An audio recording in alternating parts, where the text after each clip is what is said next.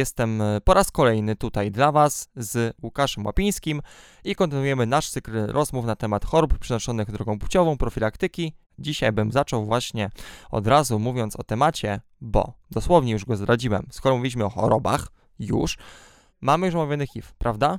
Dzień dobry, tak, cześć, jak najbardziej. Ale tych chorób jest więcej jak w przypadku każdej drogi przenoszenia, to nie jest tylko i wyłącznie HIV i właśnie to, co wcześniej rozmawialiśmy, że y, jeśli pytacie się partnera, partnerkę, czy jesteś zdrowy pod względem e, seksualnym i ta osoba odpowiada tak, to z doświadczenia wiem, że bardzo często myśli tylko i wyłącznie o HIV, bo zrobiła sobie badanie e, na HIV albo uważa, że nie jest z grup ryzyka, których oczywiście na dzień dzisiejszy już nie ma i nie operujemy tym pojęciem. Dobrze, w takim razie, skoro już y, mam nadzieję, że wysłuchaliście poprzedniej mm, z naszych rozmów, a najlepiej dwóch, e, więc już taką wiedzę podstawową na temat y, zapobiegania i takiego braku stygmatyzacji wokół tych y, chorób, mówiąc już tym angielskim skrótem z tej grupy STI, no to skoro już mamy przejść do kolejnych z nich, no to po prostu HIV mamy. Co dalej według Ciebie w następnej kolejności wypadałoby wspomnieć? Znaczy wszystko mm, powinniśmy najpierw zwrócić uwagę, e, czy mówimy, omawiamy choroby przenoszone drogą płciową odnośnie kobiet czy, e, czy mężczyzn. Mhm. E, może zacznę wcześniej trochę było więcej o mężczyznach, więc o kobietach. Pierwszym zakażeniem przenoszonym drogą płciową, o którym powinniśmy pamiętać, zarówno w przypadku kobiet oczywiście, jak i mężczyzn, ale w przypadku kobiet jest to szczególnie istotne, zaraz powiem dlaczego, to jest chlamydia trachomatis. Tak? Mamy również chlamydię pneumonię przenoszoną drogą przez e, przez e, drogą kropelkową, natomiast chlamydia trachomatis jest przenoszona e, drogą kontaktu seksualnego. Uwaga, ale kontakty oralne to również jest droga przenoszenia, czyli ta chlamydia trachomatis również może być jak najbardziej w gardle. Co dalej? Co następne będzie? Oczywiście tutaj możemy iść dalej, czyli rzeżączka, następnie kiła. Jeśli mówimy o kobietach, to jest znowu głównie kto dotyczy kobiet, rzęsistek pochwowy. Rzęsistek pochwowy u mężczyzn w formie przewlekłej e, praktycznie nie występuje. Te wszystkie sytuacje, moje z doświadczenia, które były, to tylko i wyłącznie mężczyźni mający kontakty seksualne z e, kobietami e, i to forma ostra taka. Również musimy pamiętać o czymś takim nowym patogenie, to jest coś podobnego do chlamydii trachomatis, to jest mykoplazma genitalium. Niestety nazwy łacińskie, bo tak mamy tylko i wyłącznie i również ja sądzę, sądzę, że bardzo ważne jest powiedzenie o wirusach hepatotropowych, czyli wirus zapalenia wątroby typu A, e, C, e, B. E, w tej kolejności specjalnie wymieniłem, ponieważ na B przypuszczam, że przeważająca większość, jeśli nie wszyscy słuchacze byli szczepieni, ponieważ od e, bodajże roku 90, 88 już to były szczepienia obowiązkowe. Tak na C, wirusowe zapalenie wątroby typu C nie mamy szczepionki, a to jest dodatkowe szczepienie, które jak najbardziej bardzo chętnie, e, bardzo zachęcam, ale do tego jeszcze pewnie wrócimy. No to taki rzeżączka. Myślę, że tutaj po prostu zacznijmy od tego, żeby tutaj dodać pokrótce, co powinniśmy wszyscy wiedzieć na ich temat. Pierwsza, e, chyba najważniejsza rzecz odnośnie wszystkich tych e, patogenów, o których wspomniałem, bo to są częściej to są bakterie, e, mogą to być pierwotniaki, mogą to być wirusy. Natomiast pierwsza podstawowa rzecz, którą musicie pamiętać, to nie wolno się występowaniem lub niewystępowaniem objawów kierować, czy mam, czy nie mam, tak? Z tego względu, że pierwsza podstawowa rzecz, to co już znowu po raz trzeci powiem, że jeśli były jakiekolwiek sytuacje ryzykowne, kontakty seksualne bez prezerwatywy, to zawsze trzeba myśleć o, z osobą, która również miała takie kontakty, to zawsze trzeba myśleć o, e, że mogę być zakażony jakąś chorobą przenoszoną drogą płciową. Pomimo wszystko wiem, że chciałeś kiłę i rzeżączka, ale zacznę od chlamydii, ponieważ e, i dlatego od chlamydii i dlatego od kobiet, ponieważ właśnie tutaj widzimy najlepiej przykład, który najlepiej obrazuje to, co powiedziałem. W przypadku kobiet ponad 50%, 60% nawet e, zakażeń chlamydią trachomatis może przebiegać e, bezobjawowo. E, czyli taka kobieta jest zakażona, ma chlamydię, nie ma żadnych objawów, ale to albo te objawy są bardzo, bardzo skąpe, jakie to za momenci. Natomiast dlatego tak się czepiłem tego tematu, ponieważ Wielka Brytania, tam jest są dość dobrze ta diagnostyka odnośnie chorób przenoszonych drogą płciową prowadzona i okazuje się, że przeważająca większość bezpłodności u młodych kobiet wynika właśnie z zakażenia przebyłego albo obecnego chlamydią trachomatis. Te kobiety nie miały, nie mają żadnych objawów, a e, nic się nie dzieje, a ze względu na procesy, które się toczą w organizmie bezobjawowe, no, konsekwencją jest to, że e, stają się bezpłodne. No właśnie, ja teraz y, tylko mogę potwierdzić, że Twoja strategia jest dobra, no bo ja zarzuciłem coś, co z jednej strony możemy kojarzyć najczęściej, ale właśnie po to jest ta rozmowa, żeby te inne, mniej znane nazwy też nie były już dla nas obce. Tak, e, to jest jedna rzecz, natomiast ja też e, trochę z innego powodu zacząłem od chlamydii, e, mhm. bo sami sobie odpowiedzcie na pytanie, Dobrze. wracając do tego, do tej mhm. stygmatyzacji, tak. jak myślimy o osobie, która mówi, że mam kiłę, mam rzeżączkę, albo zakaziłem się rzeżączką, albo zakaziłem się chlamydią trachomatis. Więc tu znowu wchodzimy do tej stygmatyzacji różnego, różnego podejścia, które niestety nie do dobrego nie prowadzi, bo tak jak w przypadku HIV, tego akurat aż tak bardzo duże, dużego problemu nie mamy, to w przypadku tych właśnie zakażeń jak najbardziej występuje, bo tak jak już wcześniej wspomniałem, bodajże w pierwszej rozmowie, tych badań nie można zrobić anonimowo, czyli trzeba zrobić na pełne, pełne dane. To jest pierwsza taka bariera, która powoduje to, że osoby niechętnie wykonują takie badania. A druga, no tak jak wspomniałam, że ktoś ma przekonanie, że nie jest zakażony, bo nie ma żadnych objawów. Wyjątek e, tutaj jest taki, że u nas w punkcie konsultacyjno-diagnostycznym badanie w kierunku kiły i HCV można zrobić anonimowo, ale to jest takie drobne nasz e, żeby nie to powiedzieć jest... ominięcie prawa, ale e, inna interpretacja prawa. Dobrze. Ale prawo mówi nam, że te badania musimy zrobić, trzeba by było zrobić na imię nazwisko. Natomiast spokojnie kiłę możemy zrobić u nas e, anonimowo i bezpłatnie. Przechodząc dalej, co teraz omówimy już tak już, może bez zbędnych żartów akcji? Już, już wchodząc do objawów, tak jak wspomniałem, e, bo e, można razem e, omówić rzeżączkę, chlamydię trachomatis i mykoplazmę genitalium, ponieważ wszystkie to są choroby bakteryjne, mogą one przebiegać bezobjawowo, tak jak wspomniałem, i ten odsetek osób, u których nie ma objawów, zależy to po pierwsze od płci, bo u kobiet zdecydowanie częściej jest, jest to bezobjawowe, a druga ważna rzecz jest to, gdzie one się, te patogeny się znajdują, bo tak jak już wcześniej wspomniałem, wszystkie one e, w mniejszym lub większym prawdopodobieństwie mogą występować e, w każdym miejscu, w zależności od tego, jaki rodzaj kontaktów seksualnych był, tak? Czyli mogą być one zlokalizowane zarówno w narządach rodnych, w cewce moczowej, w cewce moczowej u mężczyzn, u kobiet, w szyjce macicy, w odbycie czy e, w gardle. Natomiast to też będzie miało istotne, że ten odsetek odsetek e, osób, które przy, mają bezobjawowe zakażenie w różnych tych lokalizacjach jest e, inny, bo na przykład w przypadku mężczyzn, jeśli ta chlamydia trachomatis jest zlokalizowana e, w odbycie, no to też może być to mniej więcej w 50% bezobjawowo. A jeśli występują objawy, to bardzo często to jest, pojawia się jakiś ból, pieczenie, dyskomfort przy oddawaniu moczu, mogą występować jakieś wycieki z cewki moczowej czy z pochwy i w zależności od tego, jaka, jakie to jest zakażenie, bo na przykład przy rzeżączce to jest bardzo, bardzo obfity taki wyciek żółty, ropny. W przypadku chlamydii czy mekoplazmy jest go zdecydowanie mniej, jest on bardziej śluzowy. No i tu ze względów anatomicznych u kobiet na przykład e, może być sytuacja taka, że nawet jeśli jest ten wyciek w rzeżączce, e, to nie jest on e, widoczny. I ważna rzecz jest również taka, że te objawy, tak jak wspomniałam, głównie to jest jakieś pieczenie, ból przy oddawaniu moczu lub niezależnie od oddawania moczu jakaś wydzielina, ale ważna rzecz jest taka, że te objawy same po pewnym czasie ustępują, ale one ustępują, jednak nie ustępuje zakażenie. Taka osoba nadal jest e, zakażona i to jest zakażenie bezobjawowe. Konsekwencje najczęściej są e, miejscowe. Ja bardzo nie lubię w profilaktyce straszenia.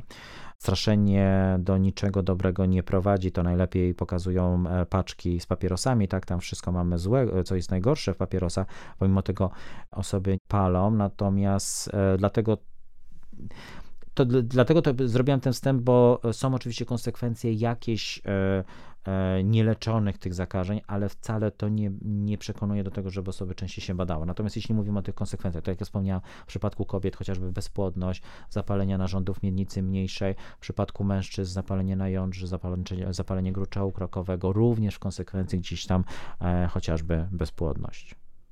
W tym naszym dzisiejszym omówieniu chorób e, przeznaczonych drogą płciową, gdzie dalej zmierzamy? Jaki będzie następny przystanek? Bardzo ważną chorobą, która wydaje się, że e, była, już jej nie ma, i że to jest w ogóle gdzieś tam e, stara choroba królów e, i innych artystów, to jest kiła. Naprawdę, proszę mi wierzyć, z doświadczenia wiemy, że zarówno rzeżączka, jak i kiła świetnie się mają. Ten przebieg kiły jest troszkę inny, bo kiła również jest wywołana przez bakterie, natomiast pierwszym objawem kiły to jest takie owrzodzenie, czyli ubytek błony śluzowej.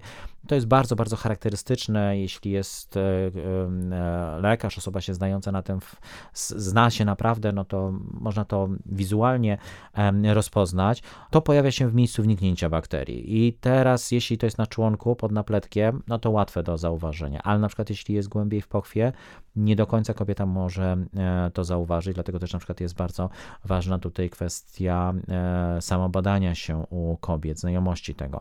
Jeśli pojawi się to w odbycie, jeśli to były kontakty analne pasywne, też to może być niezauważone. Jeśli w gardle, nawet najlepsi laryngolodzy bardzo często mylą to ze, ze zwykłym, e, zwykłym jakimś owrzodzeniem angino to również samo e, znika e, mniej więcej po tygodniu, dwóch tygodniach. E, czasami są jakieś wtórne nadkażenia, ale najczęściej to, mówię, samo ustępuje.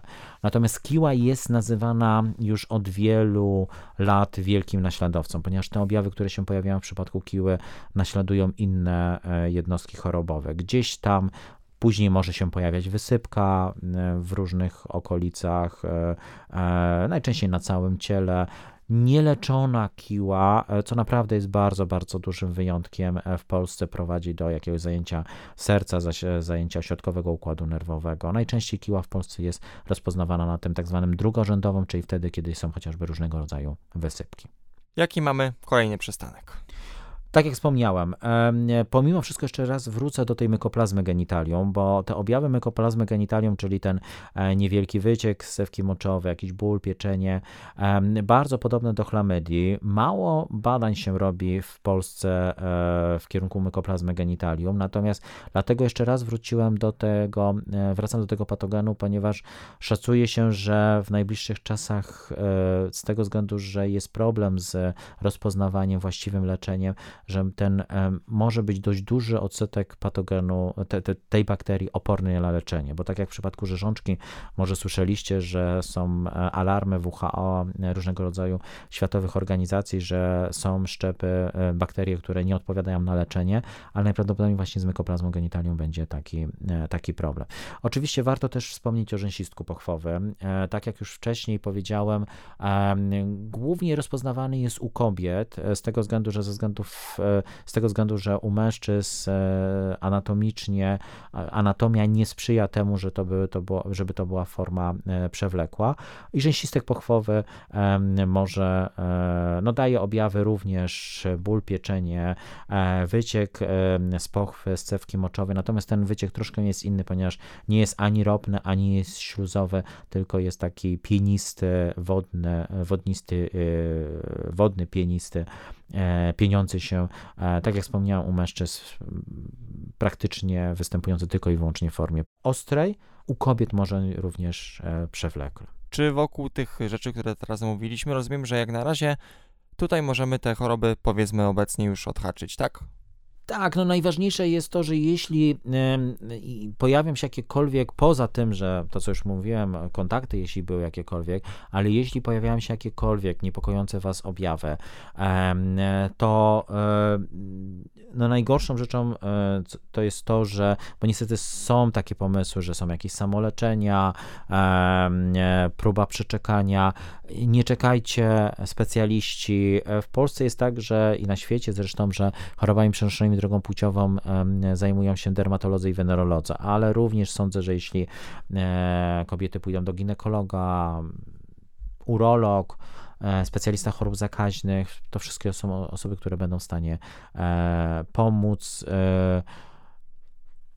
No i trzeba po prostu podjąć leczenie. Leczenie, tak jak już w pierwszej części e, e, rozmawialiśmy, jest naprawdę banalnie proste, ponieważ najczęściej jest to ułożone w ten sposób, że się podaje albo jeden zastrzyk, albo się podaje, taka osoba bierze jednorazowo kilka, kilka tabletek, na przykład dwie czy trzy tabletki jednorazowo, tak? Więc e, leczenie jest naprawdę bardzo, bardzo proste i skuteczne, no ale trzeba o tym, znowu wracamy do tego samego, wiedzieć, zrobić badanie, zgłosić się, jeśli są jakieś objawy. Dlatego, żebyśmy oczywiście kontynuowali teraz naszą tutaj bardzo potrzebną podróż e, po świecie tych wszystkich możliwych zakażeń, będzie już dobry czas, żeby porozmawiać o, powiem tak e, zdrobniale, HCV-kach, czyli wirusach e, właśnie, jak sama nazwa wskazuje, które e, przebieg jest bardzo różny, e, natomiast wszystkie one mają jakieś mniejsze czy większe powinowactwo do, do wątroby. Jeśli mówimy o HBV, wirus zapalenia wątroby typu B, typu C, tak jak wspomniałam, no, przypuszczam, że większość, przeważająca większość z Was jest albo, nie, albo wszyscy jesteście szczepieni na wirusowe zapalenie wątroby typu B. Na C niestety nie mamy szczepionki. One przenoszą się głównie drogą krwiopochodną, czyli przez e, krew, ale również jak najbardziej dotyczy się kontaktów seksualnych, ponieważ jeśli są e, kontakty chociażby analne, kiedy jest bez lubrikantu, e, kiedy jest większe ryzyko e, zranienia się, krwawienia, to to ryzyko jak najbardziej występuje. Jeśli są kontakty między kobietą a mężczyzną, a kobieta na przykład jest podczas okresu, początku, końcówki okresu, to też to ryzyko zakażenia występuje. Znowu te objawy są naprawdę bardzo, bardzo niespecyficzne, najczęściej ogólnoustrojowe, może występować, e, jak kolokwialnie się mówi, są to żółtaczki, tak? czyli e, te, te objawy zarzucenia e, powłok skórnych, zarzucenia oczu, mogą być kwestie problemu ze, z przewodem pokarmowym, gorączka, jest to bardzo, bardzo niespecyficzne, tak?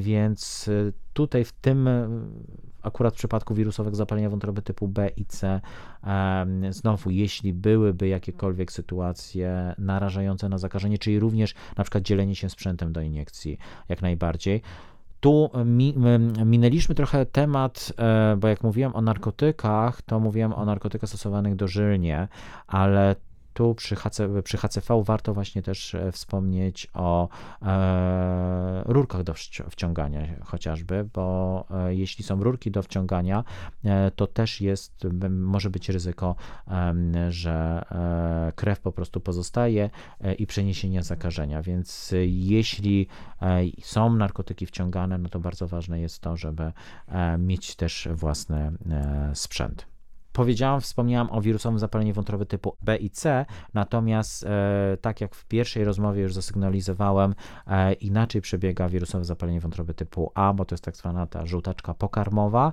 Na dzień dzisiejszy główną drogą wcale nie są, e, nie jest przenoszenie przez e, żywność, e, nieumyte ręce. Oczywiście zdarzają się też takie przypadki, ale to znowu może to być zakażenie przenoszone przez drogą kontaktów seksualnych.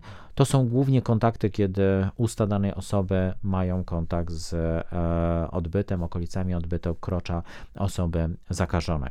E, I to, co nam chyba umknęło w poprzednich rozmowach, bo mówiliśmy o prezerwatywach, natomiast tu się świetnie pojawia, pojawia miejsce na omówienie innych form e, zapobiegania, bo mamy również coś takiego jak chusteczki do seksu oralnego. Oczywiście też można zwykłą prezerwatywę przerobić w ten sposób, że ją rozciąć, natomiast chusteczki do seksu oralnego są to kawałki lateksu, które się wprowadza, e, umieszcza się między ustami jednej osoby, a narządami płciowymi, czy nie wiem, odbytem innej osoby. E, one są najczęściej smakowe i to e, pozwala nam do, do minimalizowania, wyeliminowania ryzyka zakażenia. Też nie mówiliśmy o populacji kobiet mających kontakty seksualne z kobietami, bo wydaje się, że e, tutaj pomiędzy dwoma kobietami możliwość przeniesienia zakażeń, e, chorób przenoszonych drogą płciową nie występuje. To głównie tyczy się kontaktów oralnych, czyli chociażby kiły, ale również niebezpieczne jest wtedy, kiedy panie dzielą się zabawkami erotycznymi do penetracji. I tutaj na przykład, jeśli nie wiadomo, czy partnerka jest zakażona, E, no to takie, e, takie dilda czy wibratory warto jest e, zabezpieczyć chociażby e, pre, prezerwatywą. Tak? No i żeby już kończąc ten temat tych metod barierowych tak zwanych, no to również trzeba pamiętać, że są prezerwatywy damskie, które umieszcza się po prostu w, w pochwie. To też jest, nie są one lateksowe, tylko poliuretanowe. Tu akurat na początku dobrze, żeby ginekolog raz, dwa razy pokazał, jak taką prezerwatywę się zakłada, ale to jest coś fajnego, ponieważ um, tak naprawdę kobieta ma oddane e, we własne ręce dbanie o swoje zdrowie, a nie poleganie na partnerze, czy ten partner założy prezerwatywę, czy nie. Dobrze, ale my oczywiście zgodnie tutaj w tym cyklu zawsze zachęcamy do tego, żeby po prostu pamiętać o tym, że to jest ważne, istotne i dla Was wszystkich, dla Was e, tej drugiej strony, z którą macie kontakt, to jest po prostu dla Was wszystkich ważne. Jasne, tylko że żebyśmy nie, nie, mm. nie zamykali się, że e, ochrona to jest tylko i wyłącznie prezerwatywa no ta męska, tak. bo prezerwatywy męskie, tak jak rozmawialiśmy, tak, tak. różnego rodzaju, damskie, chusteczki, PrEP, leczenie osób e, żyjących z HIV, więc widzicie, że tych metod naprawdę jest dość dużo i to wszystko powinno być dostosowane do waszych możliwości, chęci, e, związków, w jakiej w tym momencie jesteście i po prostu okoliczności. Pamiętajmy, że są dostępne różne metody, różne ich kombinacje, zawsze, i znowu powtarzam e, to słowo i to mam nadzieję coraz częściej to będzie do końca, że zawsze mimo wszystko można sobie pomóc i się zabezpieczać. Możliwie Jak najbardziej. Dobrze porządku. W takim razie, kiedy ten e, temat dzisiejszej rozmowy to są te wszystkie mm, e, choroby, Jeszcze, przepraszam, które... może jeszcze dodam, no. jeszcze wracając do wirusowego zapalenia wątroby typu no. A, wracając właśnie do wirusowego zapalenia wątroby typu A, gdzieś na początku powiedziałem i obiecałem, że uzupełnię, to jest szczepionka na wirusowe zapalenie wątroby typu A. Można się zaszczepić. To są dwie dawki, nie jest najtańsza, ale sądzę, że jak najbardziej warto. Nie jest ono obowiązkowe, bardzo często ludzie się za szczepią, wyjeżdżając gdzieś w rejony Morza Śródziemnego, e, kraje e, bardziej egzotyczne, ale też nie można tej szczepionki traktować jako tylko i wyłącznie ochrony przed, przed wyjazdami, ale również jeśli ktoś jest aktywny seksualnie i praktykuje tego typu rodzaje kontaktu, tego typu kontakty seksualne, tak najbardziej też do rozważenia.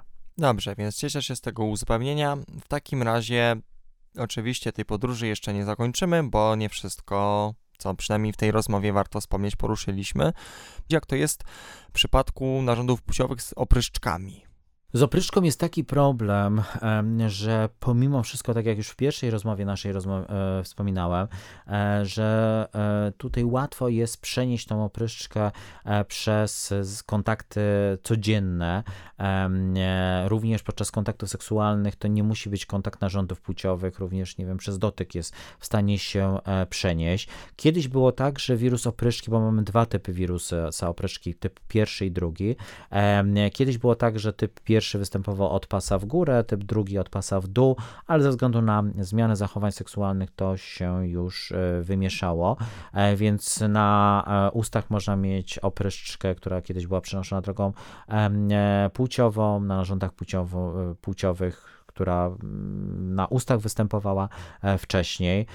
Na pewno bardzo ważne jest to, żeby jeśli jest opryszczka, po pierwsze ją leczyć jak najbardziej. To nie tylko muszą być e, maści, różnego rodzaju żele, ale również jeśli jest to częściej pojawiająca się opryszczka, można stosować tabletki do ustnie.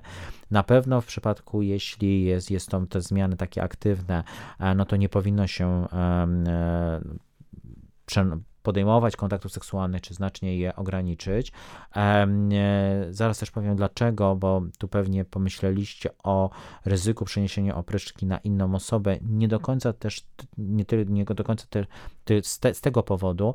E, natomiast no, są tutaj wśród wenerologów światowych podzielone zdania, czy jeśli ktoś jest bezobjawowo, czy nadal ta osoba zakaża, jest ryzyko zakażenia partnera, partnerki, czy nie. Najprawdopodobniej tak, ale tutaj aż tak dobrych badań nie mamy.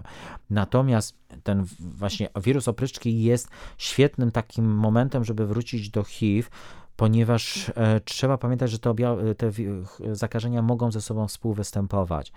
To, że razem występują, bo jest podobna droga przenoszenia, to jest jedna rzecz, natomiast e, jest tak, że wystąpienie jednej choroby przenoszonej drogą płciową może zwiększać ryzyko zakażenia inną e, chorobą. I tu przy wirusie opryszczki właśnie najlepiej to widać, ponieważ jeśli są te takie zmiany aktywne, jest otwarta rana i jeśli będzie kontakt z osobą zakażoną HIV, nieleczoną, to tutaj to, że osoba taka, która ma te otwarte zmiany, no większe jest ryzyko zakażenia, zakażenia zakażenia HIV. To samo jest w przypadku kiły, jeśli to jest ten taki objaw pierwotny, pierwsza pierwotna zmiana, kiedy jest otwarta rana, też jest większe ryzyko tego, że ktoś nabędzie zakażenie, zakażenie HIV.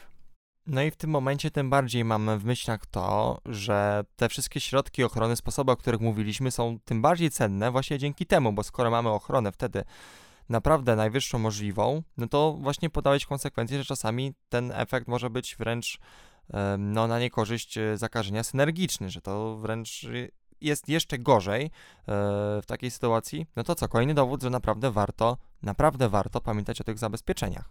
Oczywiście. Jak najbardziej. No tak, no ja wiadomo, ma... że my tutaj niczego teraz nie odwołamy, ale. Znaczy, nie, bo no. to znowu ja, wiesz, to, to, dla mnie jest to tak oczywiste. tak, ale wiem, że dla wszystkich nie jest, więc chciałbym, żeby naprawdę Dlatego... nawet takim osobom, które natrafią na taki materiał, jeśli ktoś potrzebuje chwilki, naprawdę o tym przypominać. E, tak, tak, tylko że e, może to was uderzyć, że ja tak mówię, no oczywiście, no bo nie robię och, ach, też e, na przykład bardzo często jak osoby z zewnątrz ze mną rozmawiają, to takie jest zdziwienie, że ja tak normalnie mówię, no ale jak mam mówić na temat życia seksualnego? Po prostu tak, jak to wygląda. No tak dać nam bezpieczeństwo, no bo skoro to życie istnieje i chcemy, żeby było jak najlepsze, no i też jak najbezpieczniejsze, no to tym bardziej to teraz wychodzi, że to jest z drugiej strony paradoksalnie wręcz wymuszające, retoryczne, że, że tak musi być. Dokładnie. Skoro mamy takie podejście. Jak najbardziej. Wiedza oczywiście jak naj, jest istotna, natomiast no, nie, nie ma też do końca przełożenia między, fajnie, że o tym mówimy, jakie są objawy, natomiast trzeba mhm. pamiętać, że nie ma też e, przełożenia między e, wiedzą a e, praktykowaniem różnego rodzaju zachowań, mhm. bo na przykład mniejszości seksualne, czy to mężczyźni mający kontakty seksualne z mężczyznami, czy kobiety mające kontakty seksualne z kobietami, to z obserwacji wiem, że naprawdę mają bardzo, bardzo dużą wiedzę, ale nie zawsze to się przekłada na e, umiejętność chociażby stosowania prezerwatywy, to też co mówiliśmy wcześniej. Dobrze. Zatem, y, zostając jeszcze w temacie dzisiejszego spotkania, mamy coś jeszcze wartego wspomnienia? Oczywiście będziemy, mamy szereg innych patogenów, które e, przypuszcza się, że mogą być przenoszone drogą kontaktu seksualnego, jak uroplazma uraliticum, mykoplazma hominis. Nie do końca są tutaj badania, natomiast e, musimy również pamiętać o tym, od czego gdzieś tam na początku zacząłem, e, że tu się skoncentrowałem głównie na chorobach, gdzie patogenach, które są przenoszone głównie drogą kontaktów seksualnych. Natomiast również mamy szereg takich e, patogenów, gdzie jest, e, droga seksualna jest jedną z dodatkowych, e, nie najważniejszą dro drogą.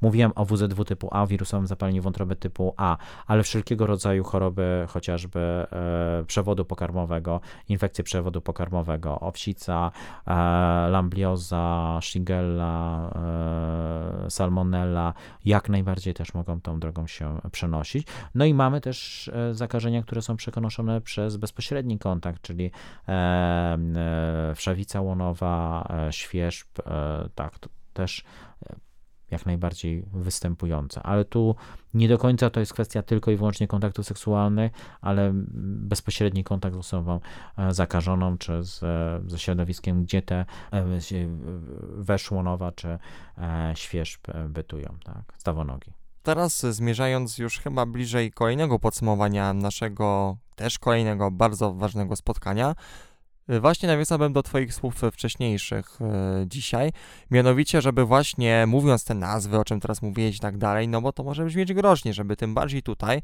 no nie przesadzać z takim straszeniem i tak dalej, i tak dalej, więc znowuż yy, będę chciał poruszyć teraz taki kącik psycho w tych naszych rozmowach, jak właśnie po wysłuchaniu tych rzeczy, które powiedzieliśmy, oczywiście bardzo ważnych, potrzebnych, znowuż w cudzysłowie ten ludzki pierwiastek zachować i jak też z drugiej strony się ani nie przerazić tym, że to wszystko teraz tutaj powiedziałeś, a z drugiej strony, yy, zwłaszcza pamiętając o stosowaniu tych środków ochrony, żeby z tego też po prostu uczynić według Ciebie, jeśli ktoś ma tutaj jeszcze takie mniejsze doświadczenie czy jakieś opory, no jak z tego wszystkiego uczynić coś, co tym elementem życia seksualnego jest i jest to element, który nie zabija, ani jakoś nie utrudnia tego wszystkiego, tylko po prostu e, znowuż wracamy do tego tematu, jak o tym wszystkim rozmawiać, żeby, żeby naprawdę i z takiej rozmowy później te działania, o których mówię, że one są przede wszystkim kluczowe, nie tylko wysłuchanie takiej rozmowy, tak?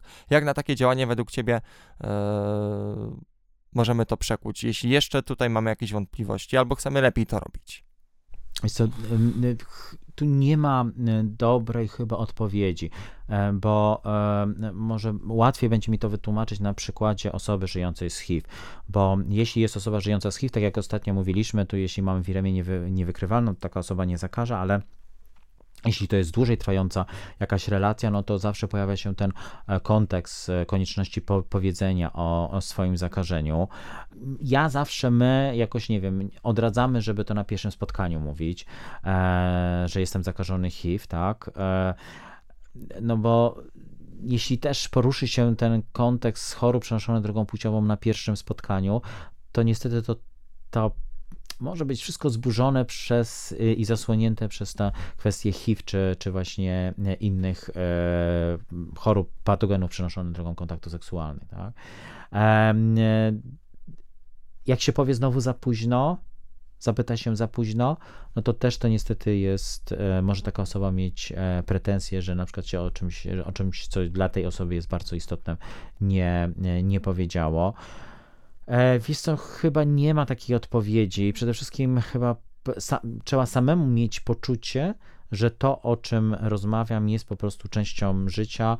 E, no i chyba tak sobie teraz myślę, że e, w Polsce, może w innych państwach europejskich mniej mamy, ale na przykład wchodząc w nowy związek, E, jakoś się tak nie uznaje, że taka osoba też miała gdzieś tam w przeszłości jakieś e, relacje, czy to stałe, czy przygodne, i na przykład ucieka się od tych tematów i nie rozmawia się na temat swojego doświadczenia gdzieś tam przeszłości seksualnej, bo to też się dziwnie po, podchodzi, że jeśli, nie wiem, jest partner, partnerka, dla której nie jest się pierwszym, no to w ogóle nie będziemy na ten temat rozmawiać. Może też to kwestia przełamania, jednak popatrzenia się na tą drugą osobę, że e, no, w zależności od wieku, tak, ale to no nie, nie musi się być tym pierwszym partnerem, partnerką. I wiesz, myślę, że spinając ten temat, oczywiście dzięki za wymienienie tych wszystkich e, środków, e, które właśnie uzupełniłeś w tej rozmowie, ale żeby naprawdę tutaj znowuż nie komplikować życia, tylko zostawić się z prostymi rozwiązaniami, że i tak zawsze najważniejsze jest po prostu minimalizowanie ryzyka. To jest w pierwszej kolejności, no to jest coś, co bardzo często jest tą pierwszą, naj, naj, taką najprostszą możliwością, prawda? Że zawsze to możemy zrobić, czyli znowu wracamy do tematu prezerwatyw. Mimo tych wszystkich rzeczy, nazw łacińskich, nie łacińskich, które wypowiedzieliśmy, że takie minimalizowanie po prostu, nie trzeba pamiętać tych nazw, prawda, i tak dalej, i tak dalej, bo nie po to jest ta rozmowa. Ale jak zapamiętamy to, że prezerwatywy są dzięki temu tak istotne, no to to jest właśnie chyba to król rozmowy, które powinniśmy wszyscy i wszystkie stąd e, wziąć, prawda?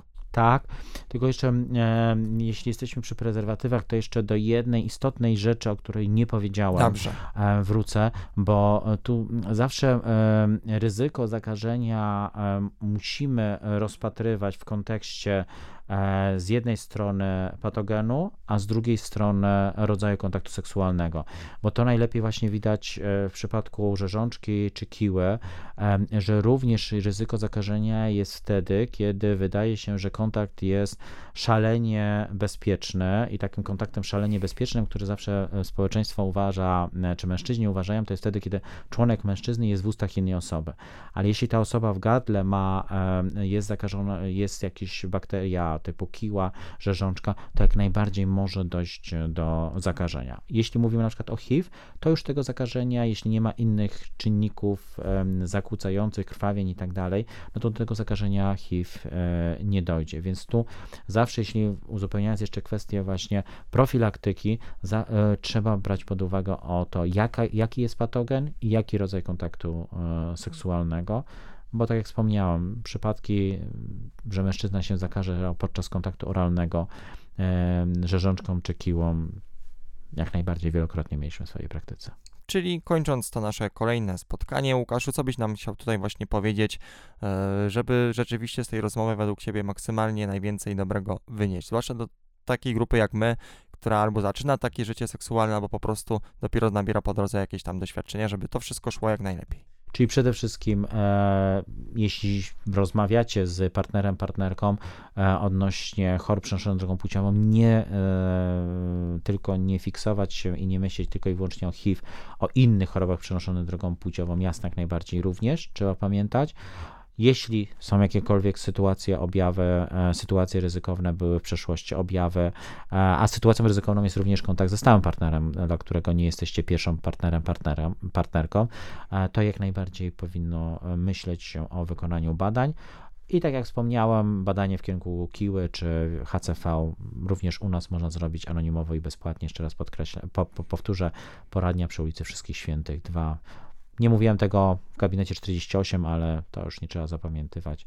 E, jak się zapyta w rejestracji, to na pewno panie pokierują. Dobrze, bo jeszcze może skoro już to poruszyłeś, to skończmy tę rozmowę jeszcze przypomnieniem, jak po prostu was znaleźć, bo zakładam, że jakieś namiary na przykład internetowe, a to jest przecież a. teraz nasz świat, są. No to gdzie was jeszcze tak znali? Więc, czyli tak jak wspomniałem, my się mieścimy, jesteśmy częścią Wrocławskiego Centrum Zdrowia, czyli znowu strona internetowa www.spzos.wroc.pl, ale to jest Wrocławskiego Centrum Zdrowia. E, my, e, częścią poradni jest Stowarzyszenie Podwale 7 i stąd strona www.podwale-7 e, pisane nie cyferką.pl. My w najbliższym czasie tą stronę będziemy zmieniać, ale też jak najbardziej tam można znaleźć informacje odnośnie grafików, kiedy kto pracuje, chociażby odnośnie godzin otwarcia. Zapomniałam powiedzieć e, w poprzednich rozmowach o tym, że my również jako stowarzyszenie prowadzimy dwa inne punkty konsultacyjno-diagnostyczne. Jeden w Opolu, który działa tylko dwa dni w tygodniu, aczkolwiek jest, i jeden w Wałbrzychu, który działa raz, e, raz w tygodniu. Tak? Uzupełniając jeszcze kwestię PrEP, e, mamy również stronę też przez nas jako stowarzyszenie założoną www.prep.edu.pl, gdzie szereg informacji fajnych można e, zdobyć, znaleźć i osoby, które interesują bardziej dogłębne te tematy, o których dzisiaj rozmawialiśmy, też to, co mówiłem, mamy co roku wydawane standardy e, Polskiego Towarzystwa Naukowego, Polskie Towarzystwo Naukowe AIDS, to jest strona www.ptn.aids, Polskie Towarzystwo Naukowe AIDS, tak, ptnaids.pl. E, tam akurat ja z e, wspomnianym Bartoszem Szetelem przygotowujemy standardy dotyczące PrEP-u, dotyczące diagnostyki diagnostyki, czy też e, e, me, akurat tak nam się złożyło, że chorób przenoszonych drogą płciową występujących u mężczyzn i tam też na pewno odpowiedź na szereg pytań, tych, o których dzisiaj e, wspomniałem i nie, a nie odpowiedziałem, znajdziecie. Dlatego dobrze, że te rozmowy, które słuchacie, czy na naszych falach 9.1 i 6 FM, czy właśnie na takich internetowych już łączach platform streamingowych, Ponownie Tobie dziękuję. dziękuję no i mam również. nadzieję, że Tobie też, jak zwykle, taka kolejna rozmowa również yy, daje coś dobrego, że ileś więcej osób dzięki nam o tym wszystkim się dowie. Jasne, jak najbardziej I, I, tak jak już mówiłem, jeśli są jakiekolwiek pytania, wątpliwości, zapraszam do nas, e, do poradni, e, do punktu konsultacyjno-diagnostycznego. Możecie przyjść i po prostu porozmawiać, bo wiem, wydaje się Wam, że coś się wydarzyło takiego, co jest niebezpieczne, a często jest tak, że że jednak nie. No to co? Do usłyszenia kolejny do raz usłyszenia. w Bluzie. Do usłyszenia. Dzięki serdecznie. Dzięki.